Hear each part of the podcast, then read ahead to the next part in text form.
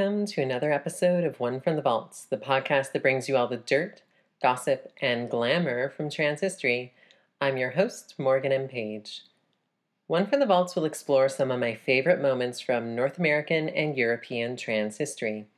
I love history because it's my favorite kind of gossip scandalous, sensational, and most importantly of all, not about me. Directly, anyways. In our last episode, we discussed the life of Latina trans legend Holly Woodlawn in the first of our three part series on Andy Warhol's trio of trans muses. Continuing on in our series, this week we will shift our focus onto one of Holly's dearest friends, the poet, playwright, drag queen, and superstar, Jackie Curtis. One of the key figures in the emergence of queer experimental theater in the 1960s and 70s, Curtis had a life as big as her stage presence. Truly embodying what we might now call genderqueer, Jackie navigated life alternating between genders. She once wrote, I'm not a boy, not a girl, not a faggot, not a drag queen, not a transsexual. I'm just me, Jackie. I'm gonna sing Are You Boys Just a Little Bit Down, thinking about us girls back home? Well, don't. Because I'm gonna sing you a little song that the English boys used to sing when they were out fighting for their empire, right before it fell in on top of them. Oh, in old Constantinople, every gal has got an opal where her tickler ought more properly to be. Each one sits, as I am told, on a thunder mug of gold. I and Perrier Jouet bottles what they pee. Avoid unpleasant odor, they wash out with caustic soda till it's sweet as it can rightly hope to be. But to smell an English rose wet and open where it grows in its dear old-fashioned garden is for me.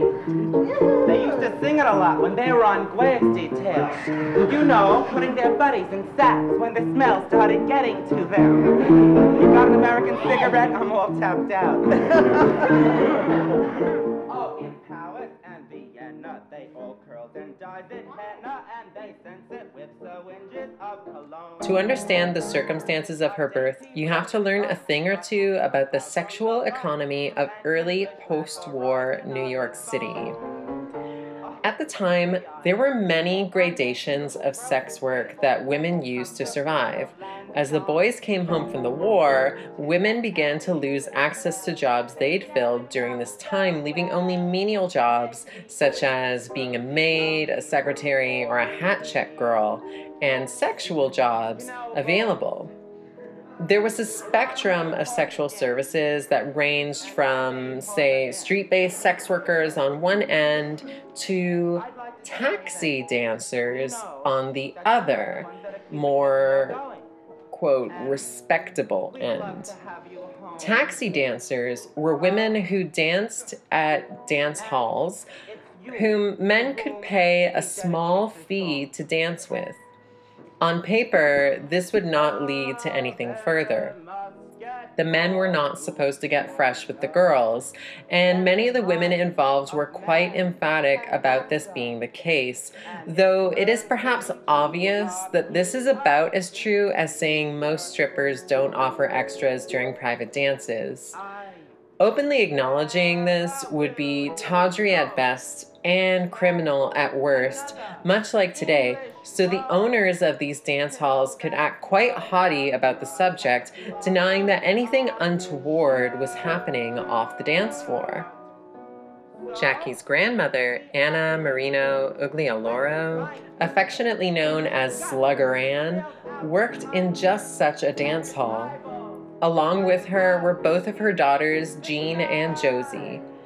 During the day, Jean worked as a certified personal accountant and at night joined her mother and sister in earning fares, dancing with soldiers, sailors, and other young men looking for a good time.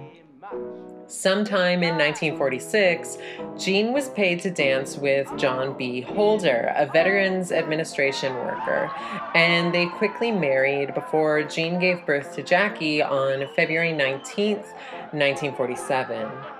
Holder moved Jean and baby Jackie back home to Stony Creek, Tennessee. But Jean couldn't adjust to small town life and by September of that year, she took infant Jackie and returned home to Slugger Ann in New York City. Leaving the strange blip in her life that was her marriage behind, Jackie went back to working in dance halls.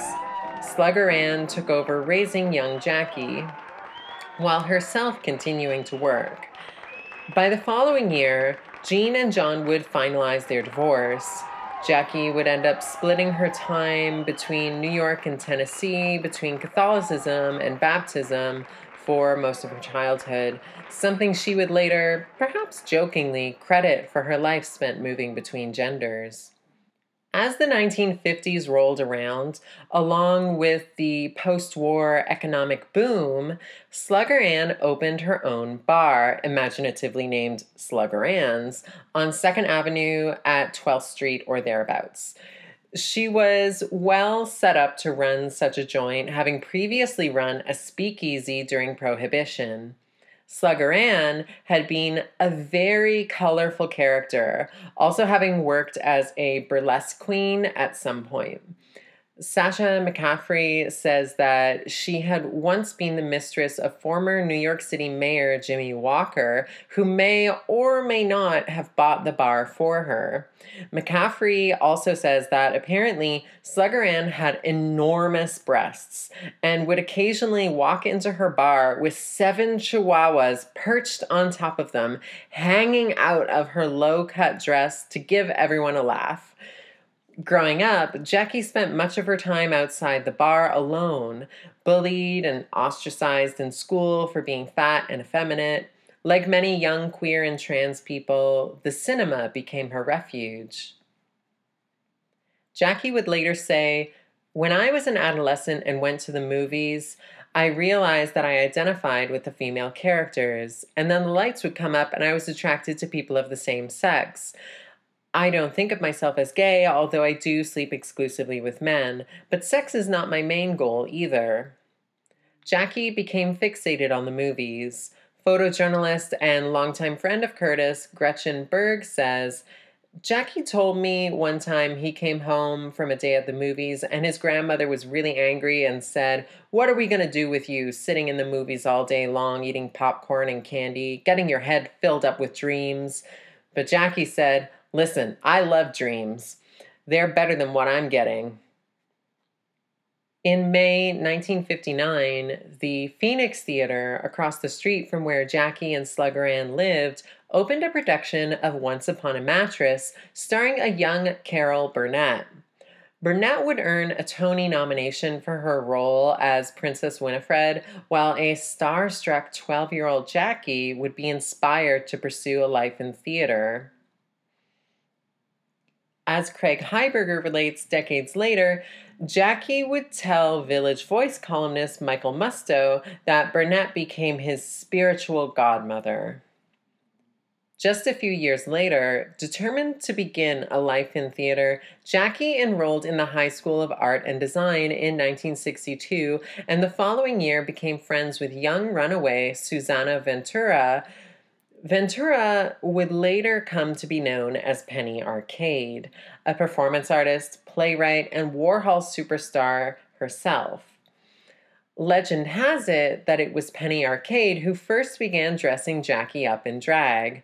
While Slugger Ann's hot take on Jackie's early experiments with drag was that, as Jackie would later put it, I think it's fine to be considered strange because you're certain to be noticed, an individual is remembered.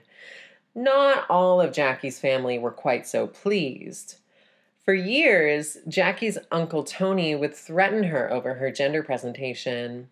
Styles Caldwell explains He was really macho and bullheaded, and when Jackie started running around in a dress, Uncle Tony chased him around the city with a gun. He wanted to beat Jackie up because he said he was a disgrace to the family name.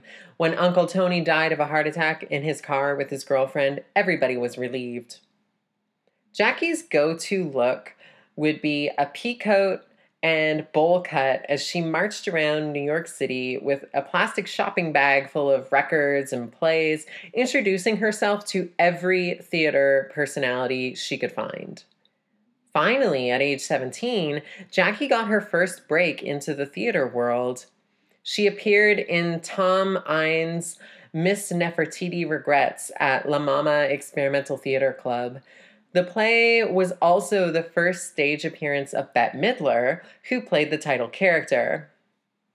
Jackie played Nefertiti's brother Ptolemy. Ellen Stewart, founder of La Mama, would go on to work with Jackie extensively over the years as Jackie began staging her own shows out of La Mama and would later say she considered Jackie a genius. Earlier that same year, Jackie had briefly met Andy Warhol when she spotted Gretchen Berg photographing and interviewing him on the street. Jackie sidled up to Berg and suggested that she take photos of her. Perhaps impressed by the confidence of this gawky teenager interrupting a photo shoot with, of all people, Andy Warhol, Berg did in fact take photos of Jackie and they became friends. Jackie and Andy would meet again later, though their stories would conflict with each other as to how. Jackie said she met Andy while she was living at the YMCA across the street from the factory, while Andy said he met Jackie while he was walking down the street on the way to buy some leather pants at Leatherman and he stopped to speak to Jackie and the tall blonde drag queen he was with, a young candy darling, at the time going by the name Hope Slattery. So, three different takes on how they met. I'll let you decide for yourself which is the definitive. Either way, it was clearly a turning point in young Jackie's life.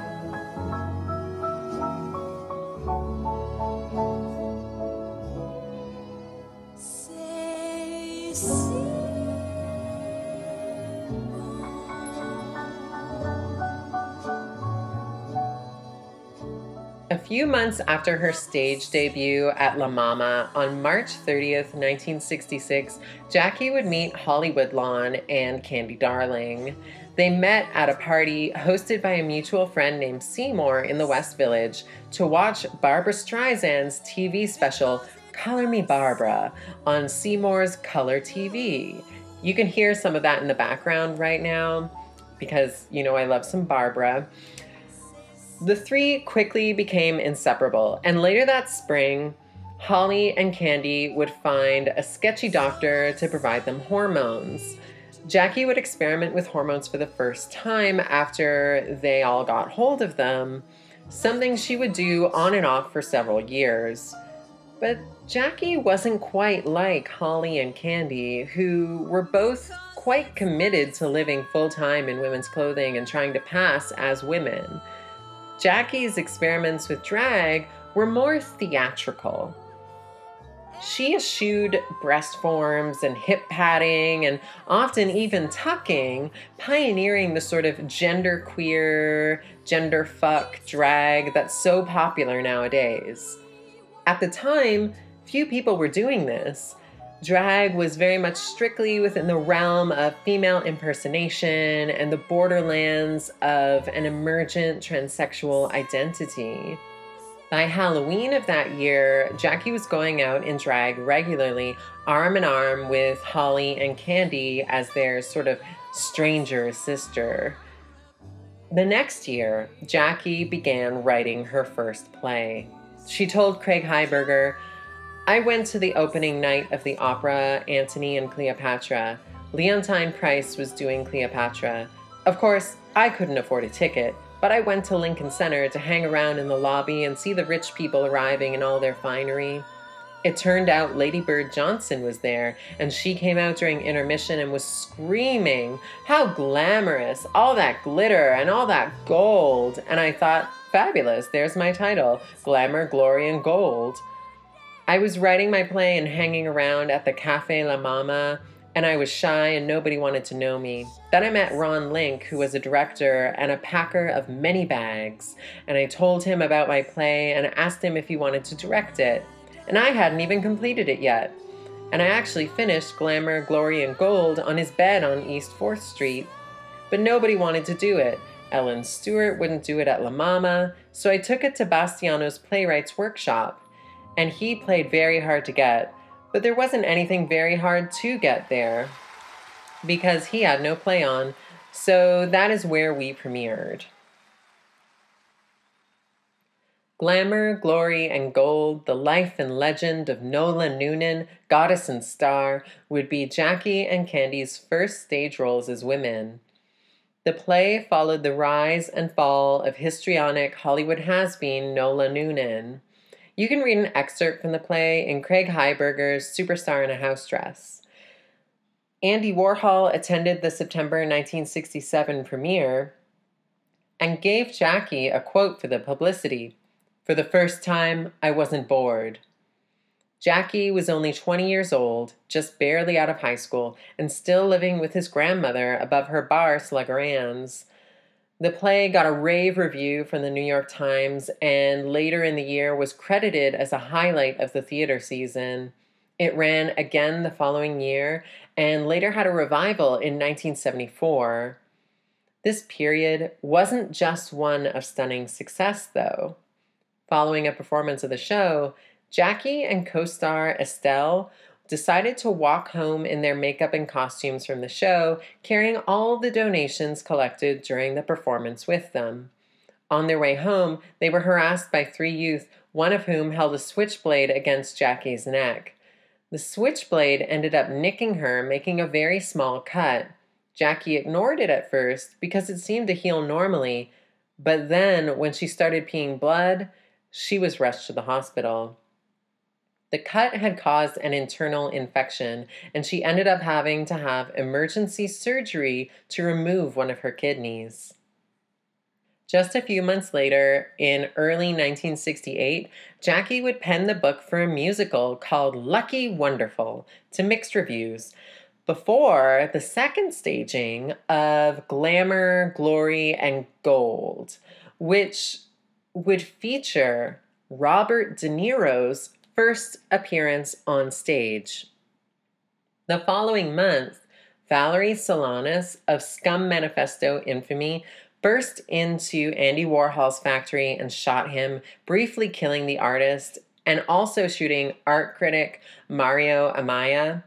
Solanas is an interesting and complicated figure. A radical lesbian feminist playwright, Solanas had apparently given Warhol a copy of her play Up Your Ass and asked him to produce it. When he failed to do so, she began accusing him of losing it and or stealing her ideas. She had for some time been self-publishing her Scum Manifesto as a pamphlet and was approached by Maurice Girodias of Olympia Press, who wanted to publish her work. Solanas became convinced that this would mean Girodias would own her work, and in a fit of paranoia about both Girodias and Warhol, bought a gun. After shooting Warhol and Amaya, she turned herself into police and was later diagnosed as a paranoid schizophrenic. After she got out of jail in the early 1970s, she began stalking Warhol and other factory scene people, which landed her in jail again. By the late 70s, she was living on the street under the assumed name Onslow. She would die in 1988 at the age of 52 in the Bristol Hotel in San Francisco. Andy never stopped living in fear of Solanas, and his death years later has often been attributed to the damage the shooting caused on his body. Lou Reed and John Cale would release a song about Solanas titled I Believe on their tribute album to Warhol, Songs for Drella. Here's an excerpt.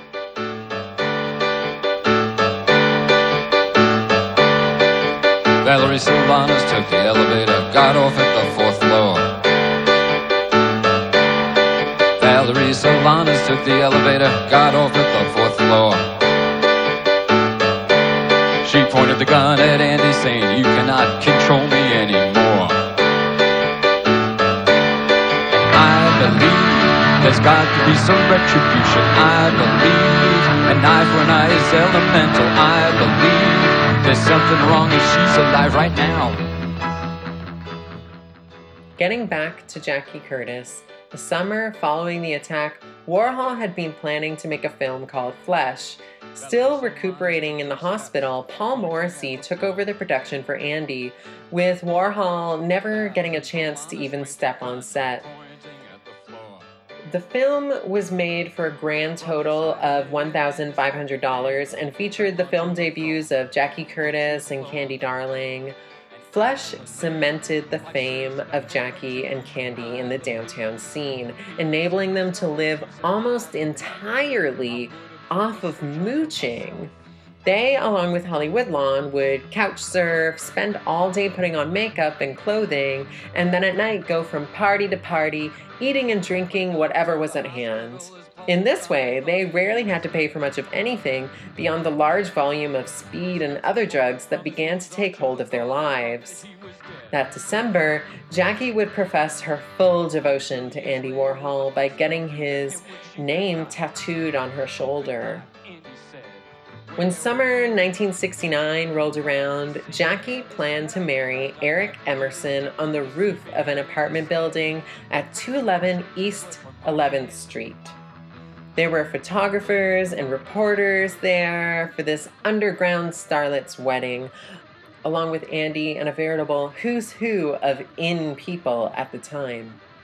Unfortunately, Emerson didn't show up. Still, the show must go on, so a porn producer performed the ceremony with a stand in for a groom. It's unclear how much the wedding had been intended as a theatrical stunt or a serious endeavor, though I suppose the same could be said for almost anything Jackie did. She was crushed by Emerson standing her up at the altar but remained undeterred from this course of action, later staging several other public weddings with various men in the 70s and 80s. Jackie joined John Vaccaro's Playhouse of the Ridiculous, an experimental theater troupe based in a former funeral home on 43rd Street, for a production called The Life of Lady Godiva leading her to writing her next play, Heaven Grand in Amber Orbit. Lady Godiva co star Ruby Lynn Reyner told Craig Highberger how it came about. Notre Dame, a Catholic university in Indiana, invited us to perform the show for a big conference called Pornography and Censorship. And the entire cast went there on the train. We were so excited. Jackie and I were like Rita Hayworth in 1940s dresses, sitting on our luggage in Grand Central Station with our legs crossed, waiting to be photographed. It was on that train trip that Jackie began writing Heaven Grand in Amber Orbit. He found a racing form on his seat in the dining car, and he came up with most of the characters names from it, like Classy Gravesend and Rouge Frolic. Those were the names of racehorses. Ironically, when they arrived at Notre Dame for the pornography and censorship conference, Lady Godiva was deemed too scandalous, and the university censored the performance, forcing them to remove the nudity and only simulate the sex acts, such as two nuns fucking each other, which had earned the show its reputation in the first place. John Vaccaro would end up firing Jackie from her own play, Heaven Grand and Amber Orbit, during rehearsals, initially recasting Holly Woodlawn in the main role, as I discussed in last week's episode, and then moving her back to the chorus and taking the lead himself. Still, the show, composed almost entirely of non sequiturs and lines from classic Hollywood films, would be a hit and by February 1970 would move to La Mama. That March, Paul Morrissey began shooting the film that would become Women in Revolt, which, if you ask me, is the best of the Warhol Morrissey films by far. It's a satire of the women's liberation movement, starring Candy Darling as a sort of Patty Hearst type bourgeois actress character converted into a militant women's liber, with Jackie Curtis and Holly Woodlawn turning in some of their funniest performances. I'll dish deeper on this in the next installment of our three part series on Warhol's trans muses, but suffice it to say, the film is a must see. By May, Jackie had another play on at La Mama. She'd carved out quite a niche for herself as a theater artist at only 24 years old. But this fame and notoriety was not translating directly into having cash on hand. Ruby Lynn Reyner, who starred in several of Jackie's productions, says, Jackie and I lived together in an apartment for a few months. We had no money, so we stopped paying the rent and utilities. We went to Max's Kansas City every afternoon for happy hour because they served free hors d'oeuvres, and we would go and make a meal of chicken wings or whatever they put out. I remember we woke up one afternoon and they had turned our electricity off. Jackie only had an electric shaver, so he couldn't shave, and we had to get over to the theater. And he just put his makeup on over this heavy stubble and went and did the show like that. Scrounging and mooching were the day to day activities of Jackie, Candy, and Holly. According to Hollywood Woodlawn, it was during the filming of Women in Revolt that they began to stretch the limits of Andy's patience and pocketbook. Jackie and Holly would go to Max's Kansas City and order lobster and everything expensive on the menu, then sign Andy's name to the check. They got away with this for a month before Andy caught wise and cut them off of his running tab at Max's. The next couple of years were intensely creative for Jackie, including the premiere of her plays Femme Fatale, starring Penny Arcade and Patti Smith, and Vain Victory with Candy, Holly, and Augusto Mercado. An appearance in an X rated Yugoslavian film called WR Mysteries of the Organism.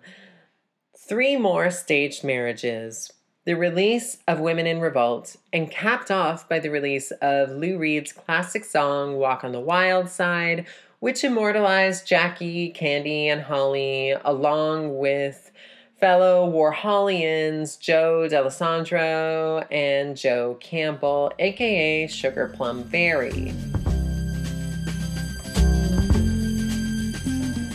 Jackie is just speeding away Thought she was James Dean for a day. Then I guess she had to crash. Valium would have helped that patch. I said, hey babe, take a walk on the wild side. I said, hey honey, take a walk on the wild side. And the colored girls say, do do do do do do do do do do do do do do do do do do By 1974, Tired of being constantly extorted for money by Jackie, Holly, and Candy, Warhol shut them out of the scene. That year, Candy would die of lymphoma, and though distraught over the loss of their friend, Jackie and Holly would open their cabaret act, Cabaret in the Sky, an evening with Holly Woodlawn and Jackie Curtis at the New York Cultural Center. The show was a huge hit. Here's a clip from Cabaret in the Sky. Apologies for the sound quality. It's from the 70s, honey. Just deal with it. I'm a girl, I'm a girl, I'm a girl, I'm a girl, I'm a girl, I'm a girl,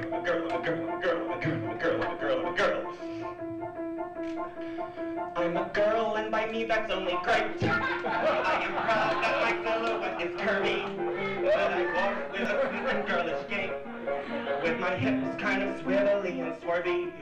I adore being dressed in something frilly. When my date comes to get me at my place, out I go with my George on or Billy, like a Billy who is ready for the race.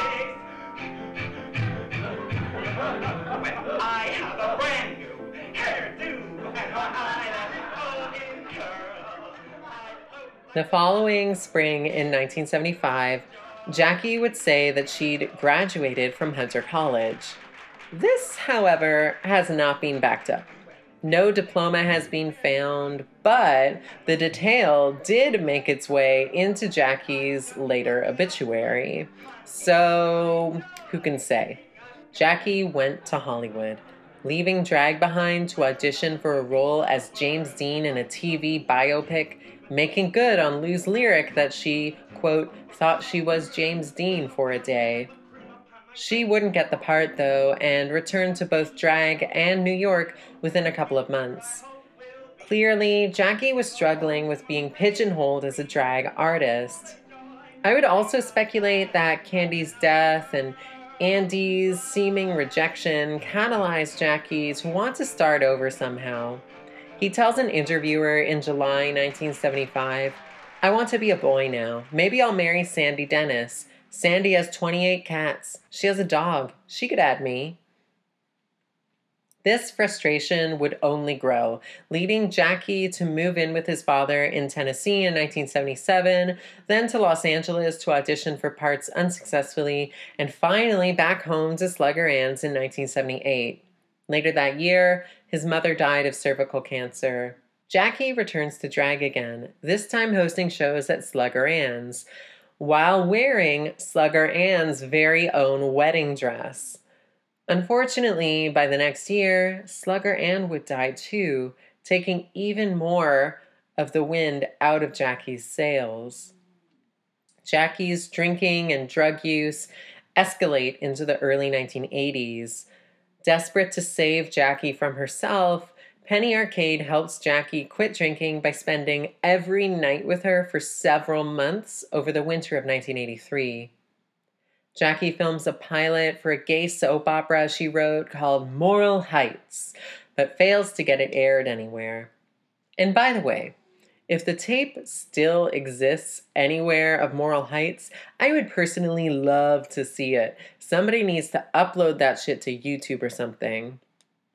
On May 26, 1984, Jackie stages yet another wedding, this time to Gary Mierzwiak at number one Fifth Avenue. In attendance are Andy Warhol, Jean Michel Basquiat, Larry Rivers, and Melba LaRose Jr. Warhol's art dealer, Leo Castelli, gives Jackie away. Jackie explains to everyone, with the help of an astrology chart, that her staged weddings have finally come full circle and that this will be her last. Shortly after the wedding, Jackie starts using heroin. She overdoses but is revived by her friend Margo Howard Howard. Unfortunately, her injection site becomes infected and she ends up being hospitalized for a few weeks at St. Vincent's Hospital in the West Village. Undeterred, Jackie manages to begin rehearsals for her final play that fall at La Mama. Titled Champagne, the play opens on January 3rd, 1985, to mixed reviews. Realizing her drug habit could cost her her life, Jackie tried to kick heroin in March 1985. She changed her name to Shannon Montgomery and began taking acting classes and auditioning for male roles on TV and in theater. Kicking drugs doesn't take, and by May 15, 1985, Jackie Curtis dies of an accidental heroin overdose. She was only 38 years old. Neither Paul Morrissey nor Andy Warhol attend, though they send flowers.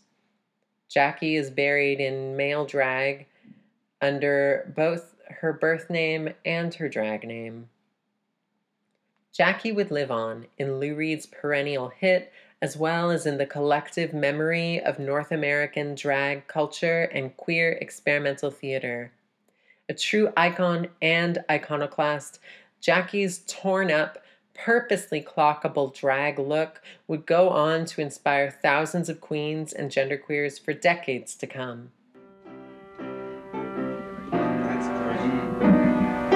Taking a puff, it's a figure of speech.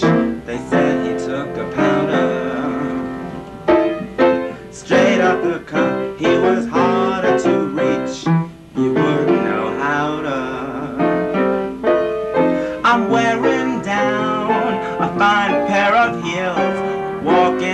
streets on a bet. He done left me. Thanks for listening to this episode of One from the Vaults, the podcast that brings you all the dirt, gossip, and glamour from trans history. I'm your host, Morgan M. Page. One from the Vaults is written, recorded, and produced by me, Morgan M. Page. It is recorded in Montreal, Quebec, on the traditional territories of the Algonquin and Haudenosaunee. Check out the show notes for all the sources I used.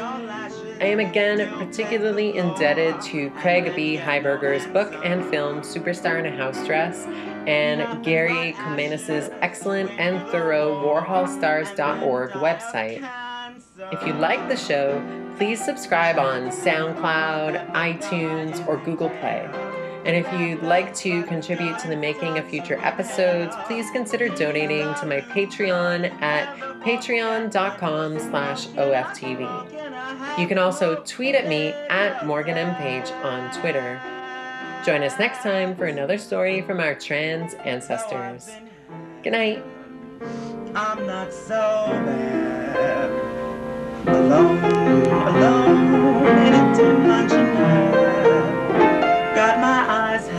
closed and my fingers posed. And I'm having a half smoked cigarette. Get it out of the way, girl.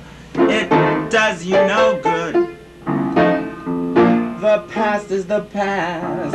You're knocking on wood.